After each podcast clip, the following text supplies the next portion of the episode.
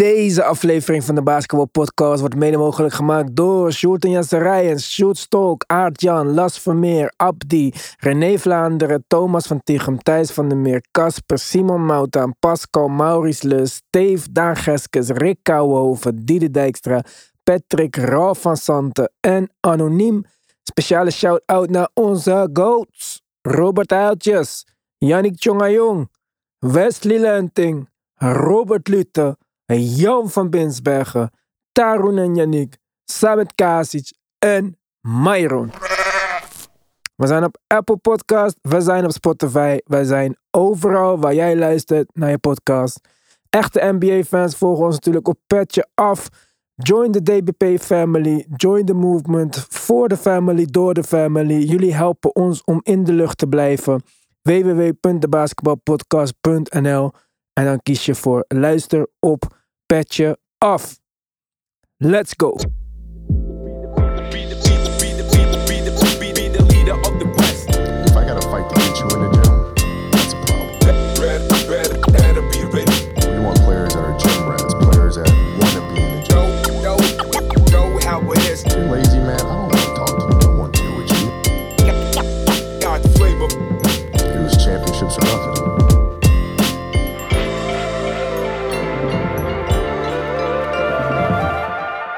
Yes, daar zijn we weer. Wij nemen dit op op woensdagavond. En daarom gaan wij onze Af aflevering verschuiven naar morgen. Voor jullie dus vanmiddag. Zodat we als instant reactie Kevin Durant's debuut kunnen coveren. En eh, wie weet verbaasden de Nets ons nog. En kunnen we nog een stukje Battle of New York doen. Maar goed, zo praten we jullie in ieder geval zo, zo ja, actueel mogelijk bij. Dus als je nog geen abonnement hebt, ga dan naar de basketbalpodcast.nl en kies luister op Petje Af. Join the family, support the movement. Draag je steentje bij. Word onderdeel van de groep die deze podcast mogelijk maakt. En krijg toegang tot de groepchat en extra podcast natuurlijk. Speciaal deze week een DBP petje. Voor de eerste drie mensen die een jaar abonnement nemen. Hoger dan rookie. Dus nieuwe leden of bestaande leden die upgraden naar een hoger abonnement voor een jaar. Doe dat, dan krijg jij een eh, DBP-petje thuisgestuurd of gebracht als het hier in de buurt is dan. Kevin Durant's debuut gaan we dus eh, vanmiddag bespreken. Maar zondag speelt hij tegen zijn oude maatje, Kyrie, Tim. Ja. En eh, dat is nu jouw maatje. Om 7 uur trouwens, mooie tijd. Kunnen we allemaal hier lekker bekijken. Ja. Bij de Mavs loopt het nog niet super lekker. 1 en 4 volgens mij sinds Kyrie daar is. En ze hebben elkaar niet gesproken. Ze hebben nog niet de kans gehad om elkaar te spreken sinds ze uit elkaar zijn. Klinkt als een eh, zware break-up. Ja, ik vind het ook een bijzondere gang van zaken. Hij blijft het een soort van downplay en hij blijft het wegwuiven als hij maakt zijn beslissing en ik maak de mijne. Ehm, en ik kan er maar niet over uit hoe het nou niet mogelijk is dat je ook maar een beetje, ja, misschien zelfs wel spijt van de situatie of een beetje een jammerlijk gevoel richting Kyrie gewoon uit. Want volgens mij is dat gewoon geheel menselijk. Als je ziet hoe dit allemaal is, alles is verlopen.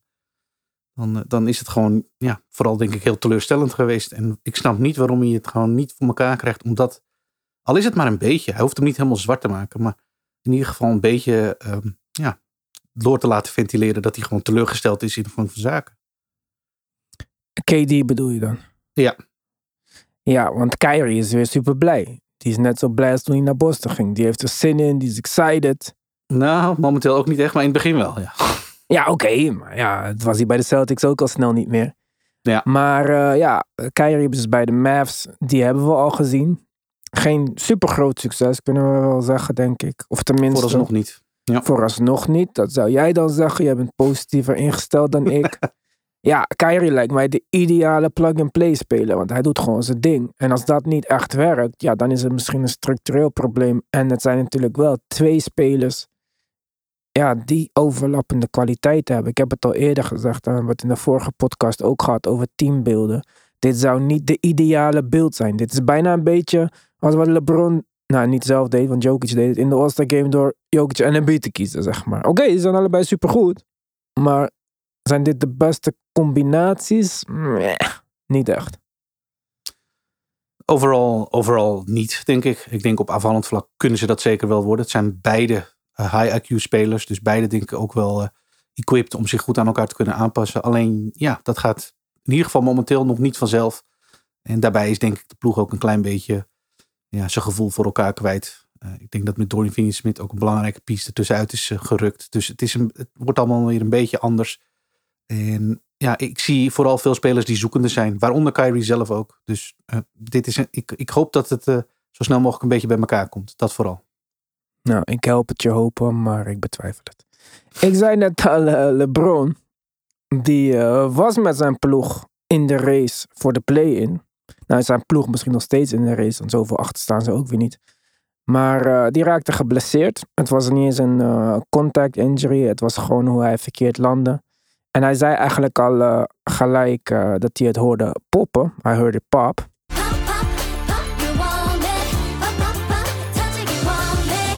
Nou goed, hij kon gewoon verder spelen. Hij liep wel eh, een beetje mank toen hij het stadion uitliep. Maar de volgende wedstrijd zat hij op de bank met een ja, mooie brace om zijn voet. Hij is out indefinitely.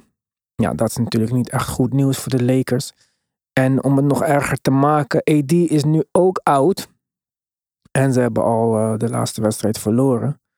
Dus ja, die rooskleurige bril begint toch af te gaan bij de meeste Lakers-fans, denk ik. Of denk jij dat er ergens nog een soort van hoop is dat ze met wat mazzel, met slecht spelende concurrentie, toch die play-ins kunnen halen en dat dan iedereen weer fit wordt en dat ze... Ja, Ja, je noemt het. Daar moet je op dit moment op hopen. Als zowel LeBron als AD als ook D'Angelo Russell eh, momenteel oud zijn. Ja, dan wordt het wel een heel moeizaam verhaal. Maar eh, ja, de, de, de concurrentie staat er op dit moment ook niet fantastisch voor. Dus misschien eh, op welke miraculeuze wijze dan ook kunnen ze nog gebruik maken van, van de omstandigheden. En alsnog ja, de play-in binnen squeezen. En ja, misschien nog iets verrassen. Zie ik het gebeuren? Nee, niet direct. Maar kan me voorstellen dat als je Laker-fan bent, dat je aan die, eh, aan die gedachte, dus dat eh, de concurrentie, ik heb het over Portland, een Thunder team, nou ja, waar Shea momenteel ook oud is. ja, dus de omstandigheden eh, liggen ook niet echt tegen op dat vlak. Nou ja, misschien kan dat nog voor wat hulp zorgen richting in die race. Want ja, nogmaals, vanuit Lakers-vlak wordt het wel een beetje moeizaam. Laten we positief blijven. Vandaag waren we ook net over de Mavs. Ik zeg de Lakers gaan gewoon de play inhalen. En dit wordt de meest positieve podcast die we ooit hebben gemaakt. Ook al was eh, Pop niet alleen bij eh, LeBron aan de hand, maar ook bij LaMelo. En die is niet out indefinitely, die is out for the season. Ja, Gebroken enkel. Oei, dat was wel lelijk. het zag er raar uit ook. Ja, zag er heel raar uit. Nogmaals, weer geen contact, injury of zo. Enkels poppen gewoon deze dagen. En eh, ja, de, de Hornets hadden net een beetje wedstrijden gewonnen en zo. Dus ja, het is super zuur. Hij is natuurlijk de franchise-speler. En ja, ik kan me voorstellen dat als je Hornets-fan bent, dat je het echt zwaar hebt dit jaar. Met Steve Clifford-aanstelling was je natuurlijk waarschijnlijk al niet super blij. Dan hoe het seizoen verlopen is, dan maak je een trade om je centen weg te sturen. Dan start er een jonge center en dan win je wat wedstrijden. Dan zie je allemaal mooie dingen en dan gebeurt dit. Dus dat is echt, eh dat is fucked up. Maar ja, zo zit het leven in elkaar. Pop was het woord van, het, eh, van de dag, van de week, van het weekend, hoe je het wil zeggen. En eh, ja, pop op.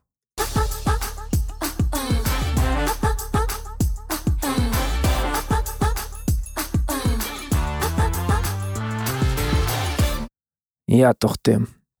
Zo, hebben we ook nog een beetje Koreaanse popmuziek. Wij zijn echt voor alle markten thuis. Eh, wie niet echt voor alle markten thuis zijn, is eh, de media de laatste tijd. Dan heb ik het niet over de Nederlandse media, want ik heb geen idee wat zij uitspoken. Maar ik bedoel echt de, de NBA-media eigenlijk. Steven A. eh, had wat te zeggen over de Knicks. Het was ja, eigenlijk gewoon ongeïnformeerd. En daaraan zag je gewoon dat hij niet naar de wedstrijden kijkt. Want anders kan je zulke dingen niet zeggen. En in diezelfde trend had Kendrick Perkins iets te zeggen over Jokic. Nou, laten we eerst even luisteren wat eh, Perk te zeggen had. It goes on, it conversations goes on in that locker room, and players know what their stats are. Are you sitting here and saying Nikola Jokic is having his numbers padded? Is that what you're saying? You heard what the hell I said. He had eight games where he had single digit shot attempts. And for a while, it was 9.5 assists he was averaging, 9.8. And all of a sudden, I saw those shot attempts and his points go down. And I started to see his assists go up. Ja, Tim, kijk. Je kan veel zeggen over Jokic. Je kan hem sloom vinden. Of je kan zeggen dat hij soms misschien te passief is. Of niet agressief genoeg aanvalt. Whatever. Maar dit is echt een take van iemand die hem niet kijkt. Denk ik. Want als er iemand organisch stats bij elkaar verzamelt, is het denk ik wel Jokic.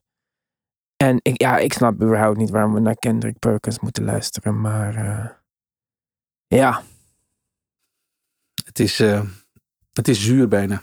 De, de, de, de, de haat richting Jokic begint een beetje te groeien. Nu die op de rand van een eventuele derde MVP staat. Dat, dat, dat fenomeen is bekend. Eh, maar je ziet het nu wel echt eh, een beetje boven komen drijven. Kijk, ik snap waar hij vandaan komt. Er zijn eh, dit seizoen een aantal voorbeelden geweest. En ik heb er twee tot drie langs zien komen van voorbeelden waarin hij vlak nadat hij zijn tiende assist geeft, meteen naar de bank vertrekt. Hmm. Als je dan zegt, oh ja, dat heeft hij misschien wel een beetje ingecalculeerd en dat wilde hij graag. Oké, dan heb je twee à drie voorbeelden dit seizoen waarin dat op assistvlak, op de laatste assist, namelijk de tiende, gebeurde. ja. Oké, en de rest van al zijn stats, die hij averaged in alle wedstrijden die hij speelt, zijn gewoon omdat hij doet wat hij doet. ja. Daar valt niks aan te calculeren of te doen. We weten van iedereen die een beetje Jokic kijkt, dat stats hem voor het grootste gedeelte geen moer interesseren. En dat hij gewoon zijn ding doet en speelt. En, en eh, dat hartstikke goed gaat dit seizoen. En, en voor, waarschijnlijk voor hem maar één ding telt. En dat is eh, een keertje winnen in die postseason. Dus ja, waar Ja. heb je het dan over? Wat zoek je wat er niet is? Ja, je slaat spijker op zijn kop, denk ik. Je zegt eh, gedeeltelijk wat JJ Reddick zei. En dat was denk ik de beste samenvatting van waarom alles wat Kendrick Perkins zei eigenlijk onzin was. Nikola Jokic does not care about stats, does not care about averaging a triple double. Nikola Jokic, I hate to tell everyone, doesn't care about winning an MVP. He cares about winning a championship. He compared his basketball IQ to LeBron. This is not a guy that cares about stat padding, Perk. The best argument I can make of why this is such a ludicrous statement they're 23 and 0 when he has a triple double. Ja, een 23-0 dus met een triple-double. Ik vond het echt, eh, ja, je zei het net al, zuur. Het is niet alleen hij, het zijn ook spelers als Jamal Crawford. Ja. Die ik dan ietsje hoger heb zitten dan eh, Kendrick Perkins. Maar ik snap niet zo erg waar deze mm, takes vandaan komen. Ik bedoel, het is niet gebaseerd op. Want als je die wedstrijd kijkt, dan kan je dit gewoon niet echt met een serieus gezegd zeggen. Dus ik vraag me af wat het dan is. Is het haat of zo? Of is het. Ja, mm, ik, ik snap het niet zo goed. Dit kan toch. Ja, ik, ik zoek het in, in de categorie. eh, ja, hij gaat er nu een derde op rij winnen. Eh, het is genoeg geweest. En er zit een speler als Joel Embiid achter. En die vergaat steeds meer. eh, misschien ook wel in de, in de media. Steeds meer eh, ja, fans. Of in ieder geval eh, eh, mensen die voor hem stemmen. En die zeggen: ja, kijk wat hij al jaren achter Jokic aan het doen is. En laten we eens een keer kijken naar iemand die. niet alleen zo belangrijk is voor zijn team, maar ook zoveel meer scoort. Gewoon op scorende manier leiding geeft aan. En het met zijn team in het oosten dit jaar ook heel erg goed doet. En ik denk dat dit de manier is waarop zij de narrative rondom Jokic een beetje proberen te beïnvloeden. Wat denk ik wel te maken heeft met die strappel van ESPN die recent uitkwam. Waarin de afstand van Jokic tot de nummer twee enorm groot was. Hmm. Eh, en dat was voor velen wel een eye-opener. En in sommige gevallen wekte dat wat verbazing op van... ja, oké, hij is misschien de favoriet om MVP te winnen... maar toch niet bij zo, met zo'n groot verschil. Hmm. En ik denk dat dat nu een beetje... dat we zien dat, dat, ja, dat die narrative daar eh, een beetje over eh, beïnvloed wordt. Een beetje tegengewerkt wordt. Ja, kijk, jij noemde het scoring zoveel beter. Eh, ik heb een mooi rijtje met eh, statistieken, als we het toch over stats hebben. Offensive rating. Jokic 124, Giannis 113,6 en Beat 116,9. Defensive rating. Jokic 110,8, Giannis 106,7 en Beat 108,3. Net rating, Jokic 13,6. Giannis 6,9. Embiid 8,6. Sorry, maar het verschil is niet zo groot. Defensively niet. En offensively wel. Jokic heeft dezelfde defensive rating als de Boston Celtics.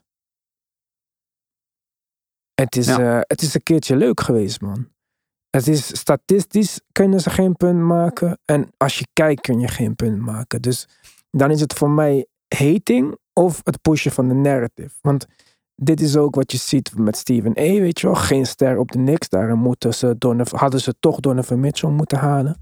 En Mhm. Jokic kan niet verdedigen. Het zijn punten die misschien ooit waar waren. Maar die ze gewoon in stand proberen te houden. Omdat ze in de tussentijd geen andere observaties doen. Dus ze blijven gewoon herhalen wat ze Hm. ooit hebben aange, aangeleerd. En ik vind dat gewoon slecht. Is- je bent een professional. Je moet je werk gewoon goed doen. En daarbij komt dan ook nog eens een keer dat we alleen maar aandacht lijken te hebben voor dat wat er echt dik bovenop ligt. Zo hadden we van de week natuurlijk. Ah, fantastisch. Uh, die guy? Dame. 71 punten. Maar guys, het is tegen de Rockets, man. En diezelfde avond heb je Jokic tegen Kawhi. En twee keer League MVP tegen een twee keer Finals MVP. Kawhi is in topvorm. Nam zelfs de verdediging van Jokic over. Welke andere sterspeler heeft dat gedaan dit jaar? Zoals Embiid dus, moest het overlaten aan PJ Tucker. Kawhi is in piekvorm. Horen we niks over. En terwijl hij misschien nu, hij is nu misschien gewoon beter dan Tatum en Giannis. In deze vorm nu. Ik zeg niet voor altijd, forever. Maar gewoon hoe hij nu, nu speelt. Maar ja, Tatum heeft net de Kobe Bryant trofee geworden. Die is sindsdien geen factor meer. Heeft alles verloren na de All-Star Game. Maar hoe Kawhi en Jokic, vooral in het vierde kwart, dus om de beurt aan het werk gingen. Veelal vanuit de post. Ja, ik vind dat mooi. Ik vind die nuances van het spelletje duizend keer mooier, mooier dan een high-scoring game tegen de Rockets. Maar het enige wat ik las die ochtend was 71 punten van Dame. Wauw, Donovan Mitchell zijn moeder heeft gebeld. Hij moet 72 punten scoren. Who gives a fuck? Het is het nummer 11 tegen het nummer laatst uit het westen. Ja. Ja, het, het- het- die clips kunnen wel gedeeld worden op de social media's en de highlights en de grote nummers. En ja, dat, eh, dat zijn eye-catchers. En nou ja, dat, eh, dat leidt de aandacht misschien wel een klein beetje af van de nuances die spelers als Kawhi en Jokic met zich meebrengen. Want die laten zich denk ik wat minder in hokjes stoppen als eh, highlight dit en highlight dat. Maar zijn ondertussen wel eh degene die ehm, ja, daadwerkelijk domineren en eh, straks, nou, naar ik aannemen, gaan spelen voor de titel in het Westen. Nou, Kawhi is wel aan het domineren, maar sinds Westbrook op het team is. Ja, heeft gaat niet die, lekker, eh, hele factor van de Lakers met zich meegenomen. Teringen. ja. We hebben het al een keer gezegd. Ik denk dat het misschien iets was voorbarig was om hem gelijk te starten. Ik zeg niet dat het allemaal door Westbrook komt hoor. Dat ga ik zeker niet hier lopen zeggen. Maar ja, het is, eh, het is jammer. Het waren echt eh, vervelende losses. Helemaal voor Clipper-fans. En daar er toch een paar van die, eh, die hier naar ons luisteren. Maar ik noemde Tatum ook eventjes. Die verloren van de Knicks. Onderschatten denk ik de Knicks een beetje. Of misschien waren de Knicks gewoon hongeriger. De Knicks hebben echt wat te bewijzen. Die zijn op een missie. En Tatum, ja, die is eh, Kobe Bryant. Hij heeft de trofee en al om het te bewijzen. Zijn eerste ejection in zijn carrière. En eh, hij vond het eigenlijk totaal onterecht. Zei ja, sinds ik die fout op LeBron heb. Wat zeg je, vriend? Je sloeg LeBron keihard op zijn arm. En jij kreeg Ja. een tikje op je pols. nadat de bal al zo wat bij het bord was. Deze jongen Ja. is echt. Dit is niet. Ja. Ik zou me echt, als ik een Boston-fan ben. Zou ik me echt zorgen maken. om zijn mentale eh, prioriteiten, zeg maar. Ja. En volgens mij klaagde hij ook over die dunk. Toen hij echt wel een douw kreeg. Ja, ja, zeker in zijn zij. Ja. En dat, dat vind ik altijd wel überhaupt al. eh, dat- eh, ja, daar had je. Dat lijkt me prioriteit als het gaat om fluiten. Dat, dat zijn gevaarlijke plays. Maar goed, ja. Dit was inderdaad geen beste. Eh, was hij het niet die de winner scoorde tegen Philly? Ja, oké, maar dat was ook een game waar hij 18 punten had in totaal. Ja, en, en dan vind ik het. En toen hadden we het er ook over. Jij noemde dat trouwens toen terecht ook op. Van, ja, dat je dan alsnog aanlegt voor de winner en hem raak schiet. Dat zegt ook wat. Dat is knap. dat is Tuurlijk. goed. En dat is Ja, dus ja, ik zag het meer als. En ik ben het met je eens dat dit argument slaat natuurlijk nergens op. Dat, dat, Ja, dat ja je maar dan- ik probeer ook niet hier te zeggen dat hij slecht is of zo. Hè? Maar ik probeer alleen te zeggen van waar, is zijn, waar zijn zijn prioriteiten? Is Ja. het bij winning? Is het bij onderdeel zijn van een winning organization? Zoals eh, Jokic bijvoorbeeld zegt. Of ja, is het toch meer ja, Jason Tatum promotie? Ja. Ja, ja ik, denk dat, ik denk dat dit een incident was daarin. Oké. En ik denk dat hij wel onhandig is met zijn uitspraken. Ik, als ik dat soort dingen lees, denk ik inderdaad ook van... joh, joh hou toch op. Dat heeft, eh, wa- wa- waar, zit je met je gedachten? Aan de andere kant, eh, de Celtics zijn eh, top 2 in het oosten. Laat, laat ik het even safe zomaar even noemen. En hij is al het hele seizoen daar. Ik neem aan even de beste speler op dat team. Dus ja, ik denk dat dit, de, de Celtics kennen niet hun beste fase van het seizoen. Dat is punt 1. En dus niks absoluut wel. En ehm, ja. Ja, dan wordt hij een beetje, werd hij een beetje in een hoekje gedrukt. En kwam hij er niet fantastisch uit. Ehm, maar nogmaals, ben het met je eens. Die quote daarna, die opmerking over LeBron. De tweet volgens mij, want ik heb de tweet gezien waarin hij dat zei. ja. Dat was, eh, ja, daar win je geen zieltjes mee. Waar slaat het op? Ja, je zei het al, Knicks zijn een beetje op hun allerbest. Sinds dat Thibodeau die line-up change heeft gemaakt, dus naar zijn nine-man rotation is gegaan, was 4 eh, december, zijn ze 26 en 14, vierde in offensive rating, achtste in defensive rating, tweede in net rating, tweede in offensive rebounding en zevende in defensive rebounding. Het is gewoon een goed team. En het is niet over een kleine stretch, het zijn 40 wedstrijden, het is de helft van het seizoen. Ja, ja, ik moet ook bekennen. En eh, inmiddels beginnen ze wel echt op te vallen. Je merkt het aan alles. En dat geldt ook voor de volgers. Die, die merken ze ook meer en meer op van hey, de Knicks gaan wel erg goed. En eh, ja, je hoort nu ook inderdaad richting de playoffs talks van ja, wie gaan ze treffen? Wat kunnen ze in de playoffs? Wat kan dit team? Want ja, het ziet er momenteel wel heel sterk uit. En eh, is dit team nou wel of niet eh, legit voor de postseason? Ja of nee? En dat, ja, dat is wel toch een ander geluid en een andere inhoud dan we voor een heel groot deel van het seizoen, voor mijn gevoel een heel groot deel van het seizoen over de niks hadden. Waarin het toch wat minder eh, positief was. Terecht ook, want het is al zo lang een zootje. Je moet het ook op een gegeven moment wat langer dan twee weken laten zien natuurlijk. Dat, dat fair, ja. Maar eh, voordat we verder gaan, want eh, we hebben het net natuurlijk over Kendrick Perkins en JJ Redick gehad. Maar had je nog die reactie gezien van Jokic op dit alles? Ja, die was goed hè? Ja, laten we die even afspelen. Nicola, what does 100 triple doubles mean to you?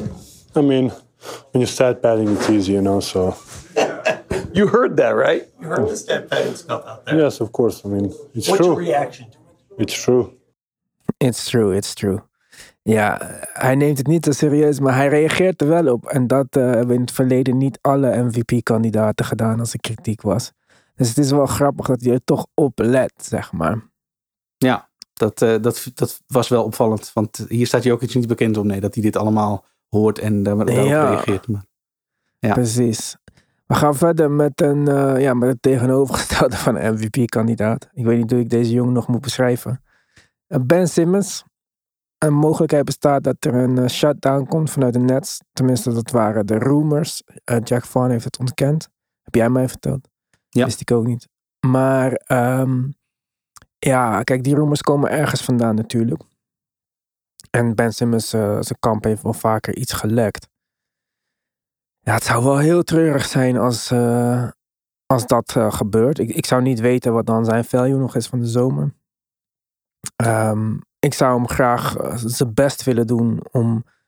Kijk, ik, ik vind dat hij een kans verdiende zonder dat hij dat zeg maar hoeft te verdienen. Om het even nog ingewikkelder te maken. Maar ik zou hem graag zijn best zien doen om in ieder geval in die speeltijd die hij krijgt, meer speeltijd te verdienen. Ja, als dat niet gaat gebeuren, Tim, dan weet ik niet. eh, dan weet ik niet of ik, zelfs al was ik de Spurs of de, weet ik veel, noem een ander dramateam, of ik nog een risico met hem zou nemen in de zomer. Kan ik niet anders dan met je eens zijn. Ik, ik begin te vrezen in dat geval. Ja, wat er van de zomer nog zou moeten gebeuren vanuit de net zijn eh, om, eh, om hem überhaupt van de hand te doen. En als dat al lukt, want dan ga je richting scenario's waarin er natuurlijk wat bij moet. Ehm, ja, dan is de volgende vraag: wat, zou, wat gebeurt er dan op zijn nieuwe team met hem? Wat is het plan van een eventueel nieuw team met hem? Eh, ik denk dat je dan ook helemaal niet meer in dat soort eh, richtingen moet denken. Maar dan is het, zijn het meer zakelijke transacties. Want ja, dan ga je opeens voor Ben Simmons traden omdat er wat bij komt vanuit de Nets waar je misschien geïnteresseerd in bent. En niet omdat je per se Ben Simmons wil hebben en plannen hebt met Ben Simmons. Dus dan begin ik wel echt een beetje te vrezen voor eh, hoe de eventuele toekomst eruit zou moeten zien. Ja. Denk jij dat de Nets het een klein beetje verkeerd hebben aangepakt in deze situatie? Of vind je dat de schuld echt bij Simmons ligt? Zo duidelijk als dat ik vind dat de Sixers verkeerd hebben gehandeld destijds. Mhm. met en alles rondom Simmons, vind ik in dit geval ook, begin ik ook wel, ehm, ja, ik, ik weet niet hoor. Ik, van Simmons verwacht ik op een gegeven moment wel iets meer overtuiging en iets meer, al is het maar signalen afgeven. Weet je, doe alsof je door blessures heen speelt. Doe alsof je, ik weet het niet. Ik, eh, geef signalen af waarin je duidelijk laat blijken van, ik, ik, ik laat niet met me sollen. Ik doe mijn best hier, wat er ook gebeurt, hoeveel er ook tegen zit ik denk dat dat in zijn geval wel echt nodig is. Omdat de perceptie zo meer en meer tegen hem eh, gekeerd is inmiddels. Als in van, ja, altijd afwezig, soft, je kan niet op hem bouwen. eh, Denkt te veel aan zichzelf. En het belangrijkste, produceert niet op het veld. Dus, wat moeten we hiervan concluderen? Eh, Nee, fantastisch hebben de Nets het niet gedaan. Maar ik neig wel naar om dit meer toch ook in, in Simmons' schoenen te gaan schuiven. Want ik, ik, hij overtuigt me ook gewoon niet. Nee, de laatste eh, twee jaar sowieso niet. Nee. Nee, kijk, het is desnoods op een gegeven moment is het verbaal en non-verbaal. Het zijn misschien interviews die je geeft. Misschien, we hebben hem toen met JJ Redick gezien. En toen hebben we ook allebei tegen elkaar gezegd van, nou, goed dat hij dit doet. Goed dat er nu een, genuanceerd gesprek plaatsvindt waarin hij ze zegt je kan doen. Nadat er zoveel over hem gezegd en geschreven is. Waarin hij kan. Dat, was, dat, dat is goed. Dat is prima. Dat, eh, maar volg het op. Doe, en, en in deze fase die ook niet makkelijk is voor je. ehm, nog los van de, van de ja, blessures als die natuurlijk echt zijn. Dat is verder eh, duidelijk.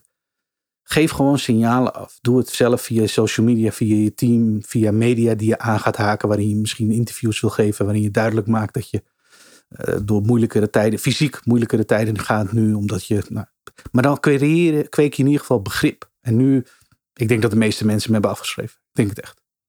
Ja, dat eh, denk ik ook. Ja. Ik bedoel, ik ben zijn allergrootste fan volgens mij. Maar ja, ik zou niet voor hem treden. Ik zou niet zien in welke situatie dat gerechtvaardigd is, zeg maar. Ja. Of Ja. ik moet echt een lang gesprek met hem hebben en het moet in Utah zijn of zo, weet je wel. En dan moet ik echt overtuigd zijn dat hij een onderdeel van het team wil zijn en blaakcontracten hebben om terug te sturen. Ja. Dus eh, ja. Ja, niet, eh, zijn, zijn karakter lijkt niet eh, mee te werken bij hem. Exact. Ja.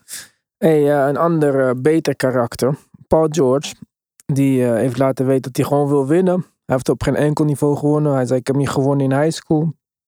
Niet gewonnen in college, niet of in de NBA. Ik moest een streep zetten door mijn ego. Het is geen schande dat Kawhi de nummer 1 is en ik de nummer 2. Maar ik wil gewoon winnen. Nou, dan moet je misschien niet een podcast beginnen. Hè? Terwijl we aan het ramp-up naar de playoffs eh, aan- in volle gang is. Ja. Maar goed, eh, wat hij zei. Ik moest eerlijk zijn met mezelf. En voor mij om te winnen op het hoogste level. Of voor hem om te komen waar hij moest gaan. Moest hij niet meer denken dat hij de number one guy is. Nou, dat vind ik wel. eh, ja, dat vind ik een mooi stukje ego-oplossing. ja, toch? Horen we niet vaak meer eh, in de NBA tegenwoordig van ja, sterren of spelers die denken dat ze sterren zijn. Ja, precies. En hij hoeft het niet eens te zeggen. Hij is net All-Star geweest. Kawhi niet. Maar eh, ja. Ik vind het wel getuige van een eh, ja, groot stukje, grote mate van zelfreflectie die, eh, nou, zoals ik net al zei, bij heel velen misschien ontbreekt. En hij laat wel zien hoe volwassen die is. En, was het die is geworden ook? Want dit is niet de geworden, hij was dat niet. Nee. Dat is waar. En dat is echt, ik vind dat mooi om te zien, man. Hij was ooit echt een beetje gekke gozer. Stripper zwanger gemaakt, aangeklaagd om de baby weg te laten halen ook nog. Uite- Uiteindelijk getrouwd met die stripper. Nou, nog een heel gezinnetje gesticht. En nu eh, dit soort dingen. Ja, ik, eh, ik wil bijna zeggen dat het eh, die Servische invloeden zijn op hem. ja, Nee, hij, is in maar, ieder geval, hij, is, hij is goed volwassen geworden. Ja, en dat is echt, eh, ik vind het positief om te zien. En hij heeft eh, stiekem ook gewoon best wel een goed seizoen. Ik hoop dat hij dit in de playoffs kan laten zien dit jaar, dat hij eh, volwassen is geworden. En dan denk ik dat het Clippers sowieso een team zijn om er rekening mee te houden. Dus ja. Helemaal eens. We gaan van, nou, wat we eigenlijk niet weten, naar dus een volwassen jongen, naar weer een onvolwassen persoon. Hij is dit jaar al zo vaak in opspraak geraakt.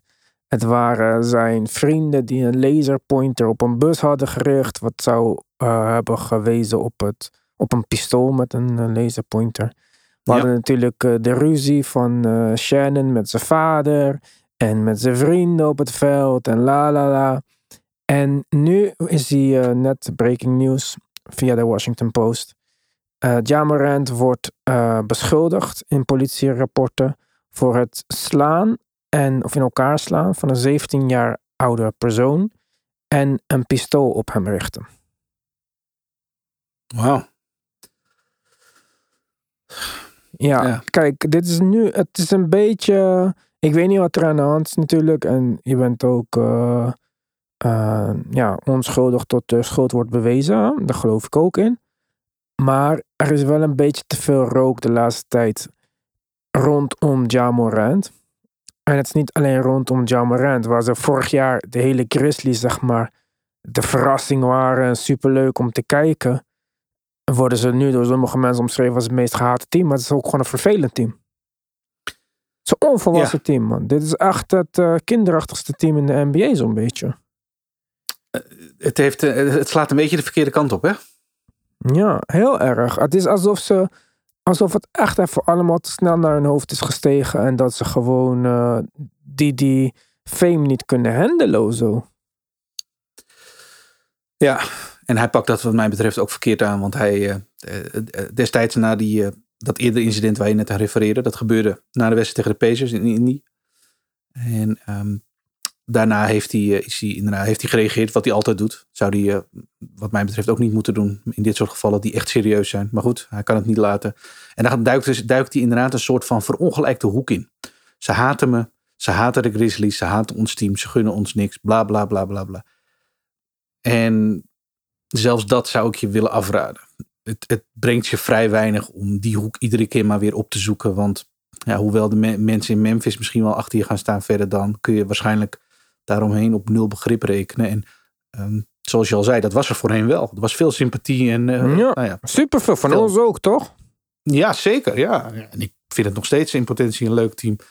Maar ik ben wel met je eens dat ja, de sfeer daaromheen en de manier waarop ze, ja, laten we zeggen, een beetje naar buiten gebracht worden nu eh, negatiever en negatiever is. Want dit incident met, eh, in, in Indy, waar we het over hebben, is nog niet zo lang geleden. En dat nu dit Hmm. weer naar- boven komt. Ja, maar dat met Shannon dat- is ook niet lang geleden. Nee, dus dat, dat speelt zich allemaal af in de, in de span van een paar maanden. En ja, ik denk dat dat... eh, en dan komt die Dylan Brooks ook nog eens in het tenue binnenlopen gisteren. Of eergisteren. Jongen, wat de fuck was dat, hé? Oh mijn god. Ik denk, wat is die, die gozer. Ik, en ik, heb, ik mag hem eigenlijk al gewoon niet. Kan ik ook gewoon eerlijk zijn. Ik vind het al, ik vind het al zo- zo'n dwaas. Maar Ja, dan komt hij... Oh, oh, oh. Ik denk, wat, wat, waarom nou weer, joh? Doe even gewoon. Nou ja, kijk, weet je, je mag, oh, wat mij betreft, ja, iedereen mag sowieso trouwens doen wat hij wil natuurlijk. En je mag Ja, ook nee, eh, zeker dragen wat je wil en zo. Het is, het is zeker niet in mijn eh, ja, straatje of zo, moet je het zeggen. Ja, klopt. Ja. Ja, maar oké, ja, als je dat eh wil doen, nou, dan, dan doe dat lekker. Alleen, dan moet je ook even een mooie wedstrijd hebben, zeg maar. Ja. En dat vergeet hij dan nog wel eens erbij te doen. Hij is echt een van de meest ja, inconsistent spelers, denk ik, in de NBA. En hij was die wedstrijd. Leuk dat je met die outfit binnenkomt, maar je gaat naar buiten met 18% field goal percentage. Ja. Dat is niet zo Ja. goed, hè? Nee, nee, nee. En, en, en dat is een, een beetje een patroon geweest. Eh, Deze wedstrijd, dan heb ik het over de wedstrijd tegen de Lakers, wonnen ze dan wel. Oké. Ehm, we hebben Ja, maar niet door hem. Nee, nee, nee, nee. Ik vind hem misschien wel de. Maar goed, daar hebben we het eerder over gehad. Ehm, maar we hebben hem natuurlijk ook als voorbeeld gezien en besproken. Oh, eh, volgens mij was het rondom kerst, waarin hij ook een grote mond had en eh, een hele slechte wedstrijd speelde. Tegen, als ik me niet vergis, dat waren de Warriors natuurlijk. Mhm. Dus, en dat was weer een voorbeeld. En die kritiek begon toen ook wel te groeien. Van ja, het is leuk dat die grote monden er allemaal zijn vanuit Memphis. En dat, dat was een tijd lang, eh, dat wekte dat best wel wat symp- sympathie op. Want kijk eens hoe ze vanuit een underdog-positie met de grote mond nu de NBA aan het veroveren zijn. Dat moet wel een beetje zich vertalen naar, eh, een resultaat. En nogmaals, Ja. wedstrijd tegen de Lakers waar we het nu over hebben, wonnen ze. En ze staan er in het Westen eh, goed voor. Maar ik hoor te weinig überhaupt mensen die zeggen... Hey, weet je wie je met wie je rekening moet houden in de top van het Westen, in de playoffs? De Grizzlies. Ja, maar je hoeft, nooit je hoeft ook geen rekening te houden met zulke jonge teams. En wat zo leuk was aan hun, is wat dat, dat het zo gezellig leek. Dat het zo'n goede vibe was. En die goede vibe is gewoon veranderd in een beetje een gare vibe. En ja, ik, ik geloof daar niet echt in. Ik geloof ook niet dat zij een contender zijn. Ik geloof niet dat zij een gevaar zijn. En eh, als ze zo doorgaan, dan worden ze dat ook niet. Ja, je noemde net de Warriors. Die staan ondertussen rustig vijfde in het westen. hè. Zelfs zonder Stef. En Stef komt volgende week terug, naar alle waarschijnlijkheid. Dus eh, dat zijn goede tekens. We hebben hoop Warrior fans die luisteren. Dus eh, ik ben benieuwd wat dat voor de Warriors betekent. Ik denk niet dat ze per se nog heel veel eh, plekken kunnen stijgen. Omdat bij de Phoenix Suns natuurlijk ook Kevin Durant terugkomt. En ja, de Kings lijken er niet echt op gebrand om te gaan te verliezen een van deze dagen. nee. Ook al eh, vindt Brian Winters dat zij de beste tegenstander voor de Lakers zouden zijn. Omdat ze heel jong en onervaren zijn. Ze staan derde pick. Eh, Lakers gaan hun helemaal niet zien dit jaar. Maar oké. Maar eh, ja, goed nieuws voor de Warriors. Voor de Warriors fans denk ik. Ze zijn binnenkort weer compleet. Mooie tijd om nog net eventjes wat ervaring op te doen. Om samen te spelen. En om die stijgende lijn door te zetten naar de playoffs. Ja, playoffs. Nou, daar heb ik echt vandaag niks over te zeggen. Het was een mooi bruggetje als ik iets had te zeggen. Maar eh, ja, dat krijg je als je geen script hebt of zo. Hè. Waar ik wel wat over wil zeggen is de nieuwe plannen van de NBA. Want eh, zoals jij en ik en iedereen die basketbal kijkt weet, we hebben in de NBA geen gelijkspel. Je krijgt overtime. Nou, ik heb wel eens een drie of vier overtime wedstrijd gezien volgens mij. Ik weet niet of ik er vijf heb gezien. Misschien, ik weet het niet eens. Maar zo is het altijd geweest. Ik wist niet dat er echt iets mis mee was. Maar volgens de NBA is daar wel iets mis mee. Ze willen dus gaan voorkomen dat spelers eh, overbodig veel minuten spelen. Ze willen dat vooral doen, denk ik, eh, door de broadcast. Want hè, coaches kunnen ook hun spelers gewoon simpelweg niet spelen. Ze namen Kawhi als voorbeeld, dat hij 46 minuten had gespeeld die wedstrijd. Ze hadden ook Paul George als voorbeeld kunnen nemen, die gewoon overtime niet heeft gespeeld. Maar goed, dat eh, is het dus denk ik niet. Het eh, zal met commerciële belangen te maken hebben. Je hebt natuurlijk met een tv-programmering te maken. Daardoor willen ze misschien een target score invoeren. Ja, Tim, ik ben het hier eh, helemaal niet mee eens. Ik ben niet per se autistisch dat ik alleen maar vast wil houden aan hoe alles is en dat het zo moet blijven. Ik ben altijd vol vooruitgang, maar dit slaat echt precies nergens op. En dit vind ik ook echt niet leuk. Als ze dit gaan doen, dan zou ik echt een kwalijke zaak vinden. En als het zo belangrijk is dat die wedstrijden korter worden, willen ze, moeten ze niet het volgende plan ook invoeren. Want dit is nummer twee op de lijst van gaat waarschijnlijk gebeuren. Ze willen dat de coach die de challenge wint, de challenge houdt. Dus je weet hoe het soms kan gaan. Laatst hadden de Knicks een challenge. Trouwens, de gekste challenge aller tijden. Want ze wonnen de challenge, maar kregen een technische fout. En dus die, die scheidsrechter stond nog gewoon zeven minuten te overleggen. Nou, dat is één eh overtime, vriend. Ja, eh, 100%. Ja, als ze daar een maximale aantal eh, tijd voor eh, vrij weten te maken, dan lijkt Ja. me dat een effectievere maatregel. Ja. Ja, dus eh, ik vind het helemaal geen goed plan. Ik heb het al vaker gezegd. Ik vind niet dat de NBA. eh, Voor mij lijkt het in ieder geval niet alsof de NBA de goede richting op gaat. Eh, ik, ik weet het soms niet, weet je wel. Ik moet altijd rekening houden met het feit dat ik een dagje ouder word. En dat je op een gegeven moment alles alleen maar leuk vindt wat in je jeugd gebeurd is. Maar naar mijn gevoel was David Stern gewoon een veel betere eh, commissioner dan deze, deze alien eh, Adam Silver. En zijn contract loopt volgend jaar af. Maar eh, ja, je zei het al voor de uitzending tegen mij. Dat zal een formaliteit worden. En dat vind ik niet goed. Dus ik wil het volgende. Ik wil dat er verkiezingen komen voor de commissioner van de NBA. Ik wil stemmen. Internationaal stemmen dan ook, hè? Internationaal. Ik wil ook meestemmen. Doe Ja. maar, ik, ja, iets. Donald Trump, commissioner van de NBA. nee, ik weet Oh jee. Ja, maar gewoon, dat zou ik wel stemmen. Een beetje gekheid is altijd leuk. Maar dan krijgen we echt chaos. Ik wou net zeggen, wat, eh, wa- Ja, waar wens je, wat wens je nu? Maar deze Adam Silver moet echt eh, weg. Ja, dit zijn natuurlijk de onderhandelingen voor de, voor de nieuwe CBA waaruit dit eh, is uitgelekt. Het lijkt erop alsof ze voor eind maart, waarin de nieuwe deadline ligt, eh, tot elkaar willen komen. Ehm, om te voorkomen dat er een lockout dreigt. Ja, nee, ik ben het met je eens. Eh, Nogmaals, even die, dat tweede punt is wat mij betreft veruit het meest logische punt. En eentje waarvan ik me niet kan voorstellen dat er heel veel tegenstand op is. En dat is dat als je de challenge goed hebt, dat je, hem, dat je hem houdt. Dat lijkt me alleen maar heel erg logisch. En ik vond het al ongelooflijk debiel dat die regel überhaupt werd ingevoerd destijds. Met het gegeven dat of je nou, of je nou gelijk kreeg of niet, de challenge was je kwijt. Ja, dat, het hele systeem van een challenge krijgen en je kunnen bemoeien of bezwaar kunnen maken tegen beslissingen is natuurlijk, heeft natuurlijk ja, net zo goed moet het resultaat hebben dat als je gelijk hebt, dat, dat, dat je die mogelijkheid dan wel behoudt. In, in, ik kan me de sporten waarin eh, dit ook geldt, want dit is niks nieuws, eh, die ik me kan herinneren, is het ook zo. Als je gelijk krijgt, dan, dan behoud je. Maar goed, dat daar gelaten. Ja, er is dus blijkbaar een probleem met hoe lang de uitzendingen duren. En die eh, zorgen ervoor dat ze een, eh, een grens willen zetten aan hoe lang een overtime duurt. Ja, nee, ik ben het met je eens. Ik weet ook niet waar. Ik zit niet op zo'n maatregel te wachten. Want het is wat mij betreft zoveel impact op hoe, wat een overtime is. En Ja, ja, ik ben dan nog zo eentje die kijkt dan ook naar de historie. Hoe gaan we dat dan weer naast elkaar, naast dezelfde lat leggen dan?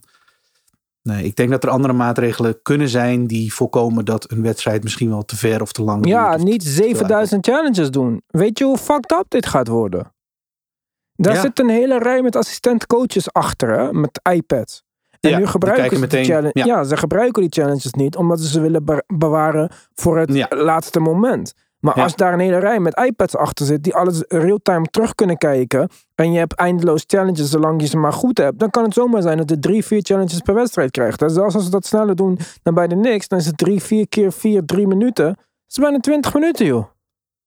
Ja, maar dat is wel zo, Ivan. Aan, aan de andere kant eh, gaat dat denk ik wel leiden tot, ehm, ik neem aan, een wat scherper eh scheidsrechterschilden. Want eh, die zullen ook wel de, Ja, maar het, is mensen, krijgen. het zijn mensen, Tim. Mensen maken Ja, fouten. Maar als je dat snel kan geweest. oplossen op die manier. Want Ja, maar daar heb jij het ook al eens eerder over gehad. Ja, Zorg dat het snel wordt opgelost. Ja, gewoon, er moet gewoon gelijk een oordeel komen uit Secaucus, uit New Jersey, Ja. uit het Ja. replay center. Gewoon gelijk, oké, er is een challenge, we gaan naar Secaucus, eh, wat is het oordeel? Bang, verder. Klaar.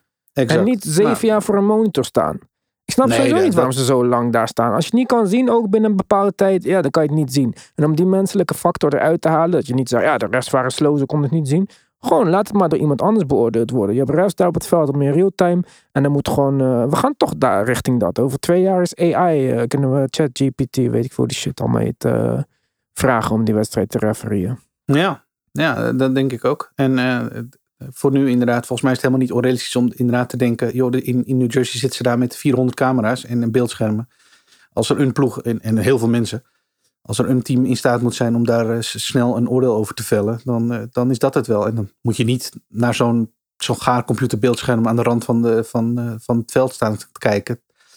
Tim, ik kan het in mijn eentje in New 10 Jersey? seconden. Ja, dus ik, ik ben het met je eens hoor. Wat mij betreft gaan we inderdaad. En ik, ik ben ervoor dat die challenge gewoon behouden blijft. En ik ben het met je eens. Waarschijnlijk is dan dat we een hele hoop meer challenges krijgen. Nou, één, ik hoop dat scheidsrechters zo wat beter gaan nadenken. En twee, vooral, ik hoop dat die gewoon veel sneller afgehandeld kunnen worden. En als dat zo is. nou, Oh, doe anders een vierde. Doe een vierde referee gewoon anders langs de zijlijn. Die op een monitor Ja. meekijkt. Doe maar iets, maar niet dit. eh, dit werkt niet zo. Maar goed. Hey, eh, wij gaan het morgen, of nou morgen, ja, voor jullie vanmiddag, dus hebben over eh, het debuut van Kevin Durant. Laten wij even een voorspelling doen, Tim. We hoeven niet over de score, want ze spelen tegen de Hornets. Maar denk je dat dit eh, instant gelling wordt? Of denk je dat dit eh à la Kyrie en Luca struggles worden? Eh, nee, dit zie ik wel om, om een hele hoop factoren wel vrij snel, vrij goed worden. Ja. Ik Ja. ook. Maar goed, dat hebben wij nu eh, op tape staan. Laten we kijken of dat echt zo is. Ik hoop dat het eh, een leuke wedstrijd wordt. Wij zijn er dus vanmiddag weer voor onze petje afleden. Als je nog geen petje af hebt, de eerste drie abonnementen hoger dan een rookie abonnement. Eerste drie jaar abonnementen krijgen een gratis petje thuisgestuurd. Dus ga naar de basketbalpodcast.nl, kies luister op petje af. Luister de podcast en ontvang je petje. Tot ziens.